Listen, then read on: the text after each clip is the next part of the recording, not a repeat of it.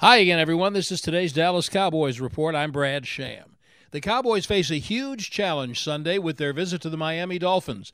The Dolphins have the top-rated offense in the league with killer speed, and their defense is also top shelf, leading the league in sacking quarterbacks and drawing an honest assessment from Cowboys tight end Jake Ferguson. You know, I think they got a lot of great puzzle pieces to their defense. I think they run it well.